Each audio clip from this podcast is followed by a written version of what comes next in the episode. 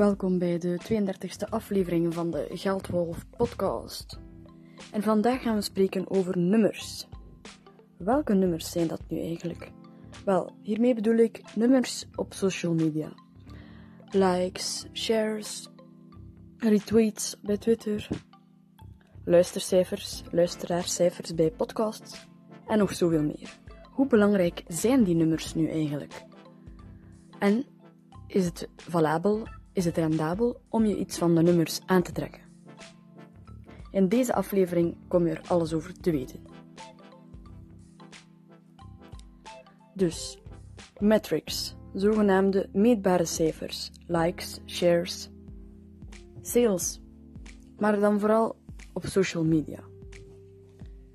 Hoe ga je ermee om? Wel, persoonlijk, mijn persoonlijke mening hierover is dat het me niet zoveel uitmaakt, maar dat ik wel kijk op lange termijn. Ik hou twee dingen in de gaten. Ofwel bijvoorbeeld het aantal luisteraars voor de podcast, ofwel bijvoorbeeld het aantal likes op Instagram. Ik kies ervoor om maximum twee meetbare dingen, dus twee metrics, in de gaten te houden. Want als je op alles let, vind je eigenlijk wel altijd iets dat het minder goed doet. Ook is het belangrijk om te kijken op lange termijn. Hiermee bedoel ik namelijk dat het geen zin heeft om na drie afleveringen van een podcast al te stoppen, omdat het geen luisteraars heeft.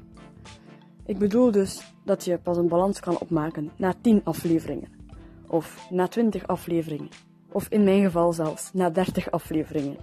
Ik merk de laatste afleveringen dat mijn luistercijfers aan het stijgen zijn en dat had ik nooit geweten indien ik opgehouden was met content maken.